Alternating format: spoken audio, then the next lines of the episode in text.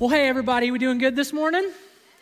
Good, very good. It is good to be together. My name's Chase. I'm one of the pastors here. Uh, and before we get into the message today, I wanted to just highlight an opportunity that we have the first Sunday of every month. It's actually happening right now. It happens during our 11 o'clock service, and that's our Start Here class. And so I know Danny mentioned uh, we got a lot of new families joining us in this season, especially as we head back into another school year. And so if you are new here, uh, if you kind of love this place and you're asking yourself, what's next? Like, where do I get started from here? We made it really simple. We called the class Start Here just for you. So we offer that class the first Sunday of each month during the 11 o'clock service. Uh, so our next one will be on September 3rd. You can text Connect to 77453 and get signed up for that there. But I want to encourage you, uh, if you are new, you'll, you'll hear about who we are as a church. You'll hear about some of the opportunities we have. But most importantly, you're going to meet some people as well. And that is uh, what we think is, is really important is to have some relationships and some connections. So here's what I want to do today. I'm just going to jump right in. We're going to read Genesis chapter 11, verse 31 and 32. And what's interesting about these two verses is they attach to actually someone that we sang about in that second song during worship. It uh, really attaches to the life of Abraham. At the beginning of summer, I taught a message about Abraham and some of the principles that we learn in his life when we're walking through seasons of change. But Abraham's life and the significance of Father Abraham the fact that God said all of the descendants of his people would come through this man, Abraham, all hinge on these two verses that we're about to read. These two verses have extreme historical significance. And I think that might jump out to you as we read these. So let's read this here Genesis 11, verse 31 and 32. Now, Terah took Abram his son and Lot the son of Haran Haran, his grandson, and Sarai, his daughter in law, his son Abram's wife. And they went out together from Ur of the Chaldeans in order to enter the land of Canaan. And they went as far as Haran and settled there. The days of Terah were 205 years, and Terah died in Haran. Did that surprise you a little bit? I know if you're like me, you're looking for something really bad, like Terah, the father of Abraham, kicked 500 puppies on his way there, and he's really bad, and that didn't happen. And maybe you go to the good side and you're like, oh, Terah started this livestock business and was the richest man ever, but we don't read that either. What we read about Terah, the father of Abraham, is that he journeyed, that he had a goal, a, a dream to enter the land of Canaan. And halfway, geographically, halfway along there, that journey, he settles. Now, I love that word settles. Moses writes the book of Genesis, and throughout the book, as he begins to speak of other people, other people throughout Genesis, when they live in a city, he simply says they lived there and they died there. But Moses specifically says here that Terah settles. He settles for this halfway mark. He settles in this city that's halfway to his dream. Now, we don't know why Terah settles. We don't know what kept him from continuing that journey. But I think we all know why we settle. I think each of us in this room, we came here today and you have different things that you're trying to accomplish in your life. You've got kiddos that you're raising, and you're trying to raise them to be great kids who honor God and love people well. You may be in a relationship, you're married, and your marriage, you want it to be a great marriage, but it takes some hard work, and you're doing everything you can to stay in that fight. Maybe you have a dream to start a business, something that you've been passionate about since you were younger, but somewhere along the way, you may have settled on the job you have, and it's kind of sucking the soul out of you.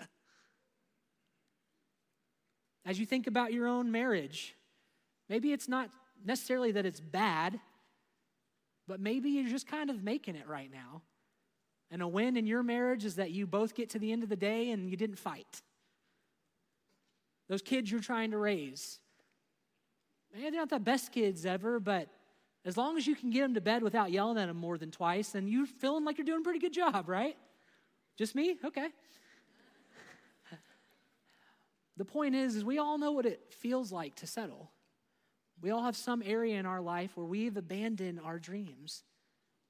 We've left the journey, the destination we were going for, and settled with what I actually think is worse than kicking 500 puppies or starting some big business, that I think we've all gotten comfortable with saying it's good enough. As we look at these passages today, and eventually we'll get to the life of Jesus, I want us to leave this room today with some energy with a new outlook on the dreams that you have, but let's not be silly here that God has probably placed in your heart. With the things that you've started with your own kids and your family, the people you're trying to develop your kids to be, and you've gotten so busy you may have said, Well, they're good enough for now. I want us to leave today knowing the power that we have ultimately because of Jesus to be able to get to our destination. I don't want you to end up at the end of this year, especially at the end of your life, and you saying, Well, I made it halfway and that was fine. So, what's interesting about this story is right after verse 32, we get to Genesis 12, and this is kind of the famous start of the story of Abraham. It's when God tells Abraham to leave his home and to continue to travel on, that he's going to make him like, make his descendants like the sand on the shore, like the stars in the sky. He gives Abraham this huge dream. And eventually we get to the book of Exodus, to Moses and God's people, and the idea of trying to get them to this promised land that is located in Canaan. Now, like I said, we don't know why Terah left the city of Ur to go to Canaan. But what we can assume because of the geography of this area is that Canaan would have been a great place to live. That area would have been located next to what we know as the Mediterranean Sea now, which is, that means that there was good travel and trade. It meant that there was a good source of food. We also know that Ur was on the other side of what we know as the Arabian desert. And so they were living on the edges of a desert and traveling to a more fertile land, which back in this time, everyone needed to plant and farm something for their family. So it makes sense why Terah had this dream, or maybe God gave it to him, to go to the land of Canaan. It makes sense that that would have been a better setup, not just for himself, but especially for the generations behind him. But the question that we have to ask, the question we ask ourselves is then what makes us settle? What makes us quit halfway through? Well, what's interesting is a few hundred years after this moment, in the book of Joshua, we have Joshua talking to the people of Israel, and he recalls some history for them. He starts to go through all the genealogy of their people, and he starts here in Joshua chapter 24, verse 2, with Terah. And listen to what he says. He says, From ancient times, your fathers lived beyond the river, namely Terah, the father of Abraham, and the father of Nahor, and they served other gods. Well, there it is. We don't know exactly why Terah stopped halfway. We don't know why he traveled to Haran and quit there. But we know that somewhere along the way he got distracted and began to serve other gods. Now, the problem that I have, like probably most of us, is when I read these sort of stories in the Old Testament and I hear about these little g gods, I always think, well, that's not going to be me, right? Like, I'm not going to start serving the sun god or the rain god or some god I read about in my history book. And, and you probably aren't either, but the gods that we end up serving, the little g gods, you might use the word idols, are the gods of comfortability, the gods of security, for me personally, it's the God of easy. I've got three kids, five and under. I'm looking for everything to be much easier in my life. This past Thursday, we had our encounter service, and I, uh, it's our back to school encounter service, and I talked about our oldest, Daisy. She's five. She's starting kindergarten this Thursday, and, uh, and I'm actually excited for it. It's going to be great. And I know I've shared about our youngest son, Noah, and uh, the things he's gone through, the miracles that we've seen in his life. But I always feel bad because I leave out our middle child, Lucy, old Lucy Joe. Do I have any middle children in the room? You raise your hand. Sorry that you get left out, but also God bless your parents because y'all are the crazy ones, right? y'all are crazy. Listen, Lucy Joe, she's going to be three in about a month. We are now in the stages of potty training. Now I'm going to pause you right there, okay? Because I have the books, I've listened to all the podcasts. We did it with Daisy, it worked out just great. Lucy, I think, hates me. so when I say we're trying to potty train her, me and, me and my wife Serena, we are, we are trying to potty train her. But when she goes to school, she is potty trained. When she goes over to a friend's house, it's great. This girl has not used the potty in our home, the home she lives in, with her loving family, not one time. At school, she's been using the potty for two months. Like, uh, the teacher's like, hey, no more pull ups, we're good. I'm like, what? So at this point, I'm starting to just be offended personally. Like, there's some reason she's after us. Now, now hear me. Like the significance of potty training, it's big. It's part of the development of a kid. If she gets potty trained now or a few months from now, that may not change a lot in her life. But what I'm starting to realize, and I'm seeing it in Daisy, who's now about to start kindergarten, is that the small things that we do with our kids, right, the habits that we begin to build with them, the hard work that we put in with them to learn new things, to develop skills, the conversations we have where we answer tough questions, all of this is building something inside of them that sets them up not just to be a part of society in a helpful way, but really to like love God and love people best. And what we've struggled with, me and Serena, we've talked about it over and over this whole summer, is that we've just taken the easy route. We've said, well, we, we're going to travel this weekend, so we got to push it back. Oh, we got family coming in town this weekend, so we'll just push it back again oh, we'll try this one day, but you know, the gummy bears aren't working anymore, so let's just figure it out later.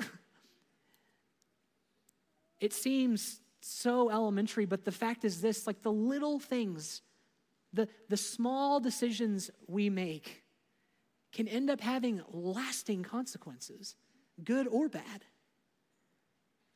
And the fact is, like, potty training is, is fairly simple in the grand scheme of life. But the opportunity that even I have as a dad to push all the distractions away and to say, hey, Lucy, we're going to do that this weekend. I want to focus on you, baby. I know we got the other kids, I know we got stuff, but we're going to accomplish this together. It builds something in her. It starts a conversation, it starts her understanding that she can do hard things. And we want that for our kids. We want them to be resilient. I think about Daisy starting kindergarten, and I want her to be a compassionate and a kind kid. I want her to be respectful of her teachers and her friends. Because I know those sort of habits and principles will settle into her. And as she gets older and goes into middle school, and I was a student pastor, right? We, we deal with the mean girl phase. I want her not to be a mean girl. When she graduates high school and begins to go off on her own, no longer super close to mom and dad in proximity. Like, I want her to be confident in what she believes and what she believes about herself. But all of that starts by us, especially by me as dad, saying that I'm not going to bow down to the God of easy. I'm going to put the hard work in to help build something with her. As you think about your marriage, as you think about your dreams, as you think about the business that you have wanted to start, whatever your promised land is that you want to get to, what's the little G God that's getting in your way? Where, where are you settling? Where's your Haran? The place where you've said, well, this is good enough, even though this isn't really the destination. And what would it look like for you to call that out and say, man, I'm not going to bow down to the God of easy. I'm not going to bow down to the God of fear, to the God of comfortable. I'm going to do what's hard. I'm going to say yes to things that seem bigger than me. Because the fact is is those small decisions you make will have a lasting impact far beyond even your kids. It happened for Terah. Abraham could have gotten to that land sooner. He could have gone through less of the headache that we see throughout his life. But he had to start a little behind because his dad didn't finish. Listen, I don't want to guilt trip you, please. I'm with you in this. But the fact is, we have an opportunity, not even just with our own family, we have an opportunity as a church family to set the tone for every student and kid who's coming up behind us. We have an opportunity as a church family to do what Jesus said was most important for us to love God and love people the same here in our community. But it's going to take us getting out of good enough and following what Jesus is calling each of us to. We all have our, our Haran moment, the middle of the journey moment, the moment that says, This could be good enough and we could settle here. And Jesus had that same moment himself. You have your Bible, it'll be up on the screen too. I want us to look at Matthew chapter 26. This is the story of Jesus in the Garden of Gethsemane, the night before he's about to be put on trial and eventually crucified on the cross. To this point of Jesus' life, he's done some great things. He's performed many miracles. He's taught thousands of people. He's trained up these disciples to follow after him. He's at his Haran the point where he could say, hey, this was good enough. He gets to this point of distress where he could really say, hey, God, I'm good. Like, take me home now.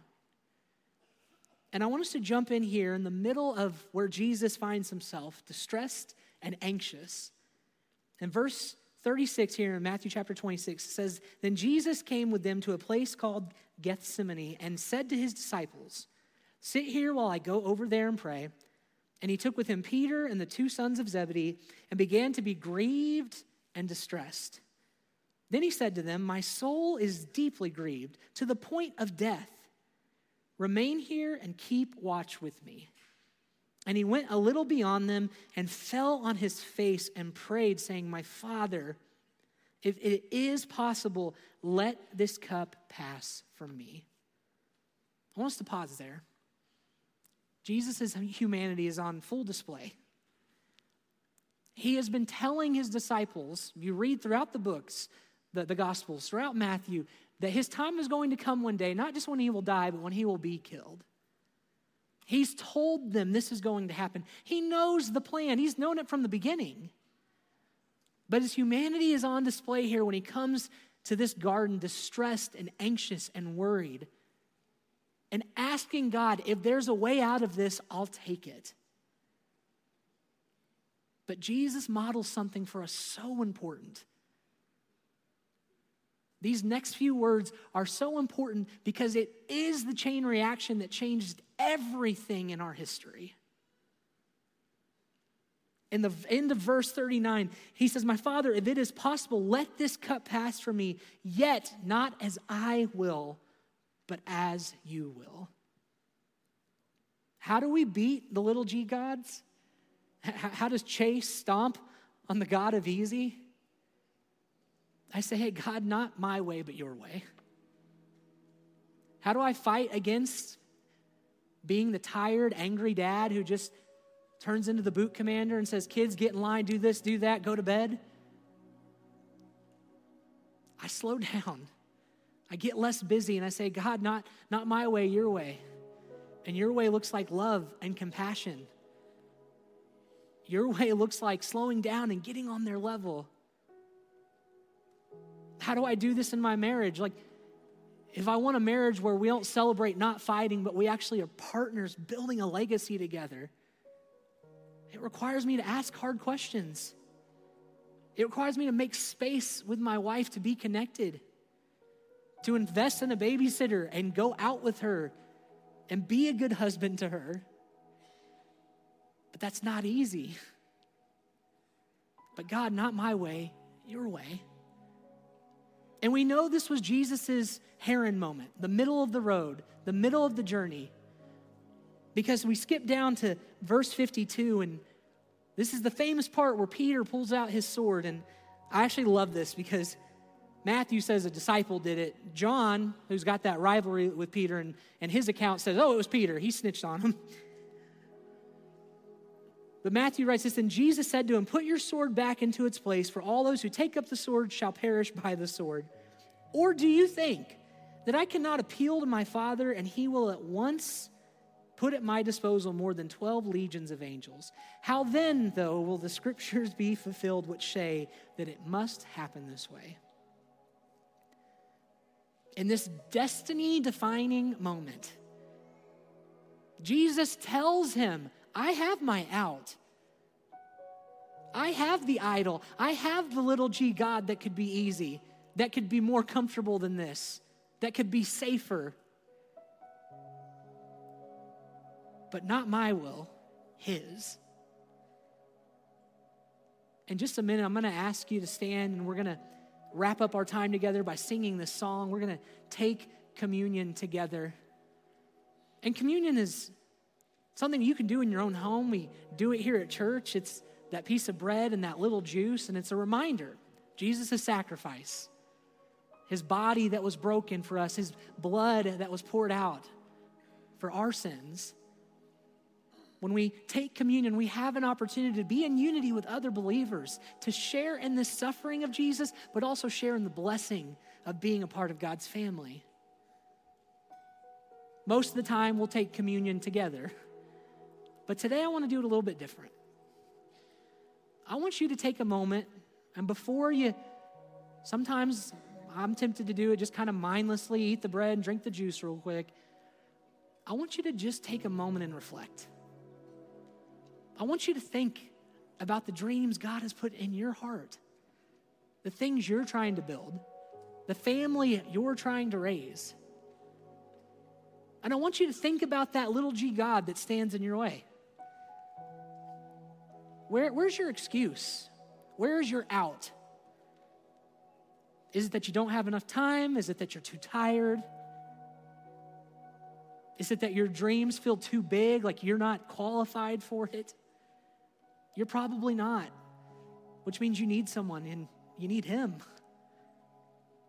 And before you take that juice and that bread, before you enter into that moment, I want you to ask Jesus to help you choose His way over your own. I want you to call out that little g God. For me, it is the God of easy, and say, Jesus, help me not take the easy way, the shortcut. Help me put in the hard work to do everything you've called me to do. Have your moment of prayer. And then take the bread and drink the juice. And do it in that order because sometimes the bread's a little dry. and as you take that and as you sing the words of this last song, make this a declaration. We're throwing it back a little bit. Simple words of I surrender everything in my life, every idol I hold on to, all the good stuff, Jesus, I'm going to surrender it all to you. Have your way in my life. Because the moment today that you make that decision on a Sunday in August of 2023 could be a destiny defining moment that changes the life of your kids, that changes the life of our church family, that changes our community your yes to God can bring about the impossible in your life. So I'm going to ask you to grab your communion and stand with me, and I'm going to pray for us. And then we'll enter this moment together and we'll spend some time taking communion and worshiping before we leave. So let's pray. God, I am so grateful for our church family. I'm grateful for these moments, these opportunities that we have to just pause. to reflect. God, I'm thankful that the hard work we're putting in is not just to make our life better, but it leaves behind a legacy for the generations behind us. God, I'm thankful that even this communion today can remind us of the power that we have available through your Spirit, that we can do everything you have called us to do. God, I'm thankful for the families in this space today, for the dreams in every person in this room, God, that you have given them. The promised lands that you're calling them to. The things that we're working for, God, would you give us the strength, the energy, and the wisdom we need to continue on our journey? to not stop halfway, but to finish the race set before us. Speak to our hearts in this moment, Lord. Help us to call out what, what has gotten in the way between you and us. God, help us to leave this space today back on the road again to our promised land. We love you. And it's in Jesus' name we pray. Amen.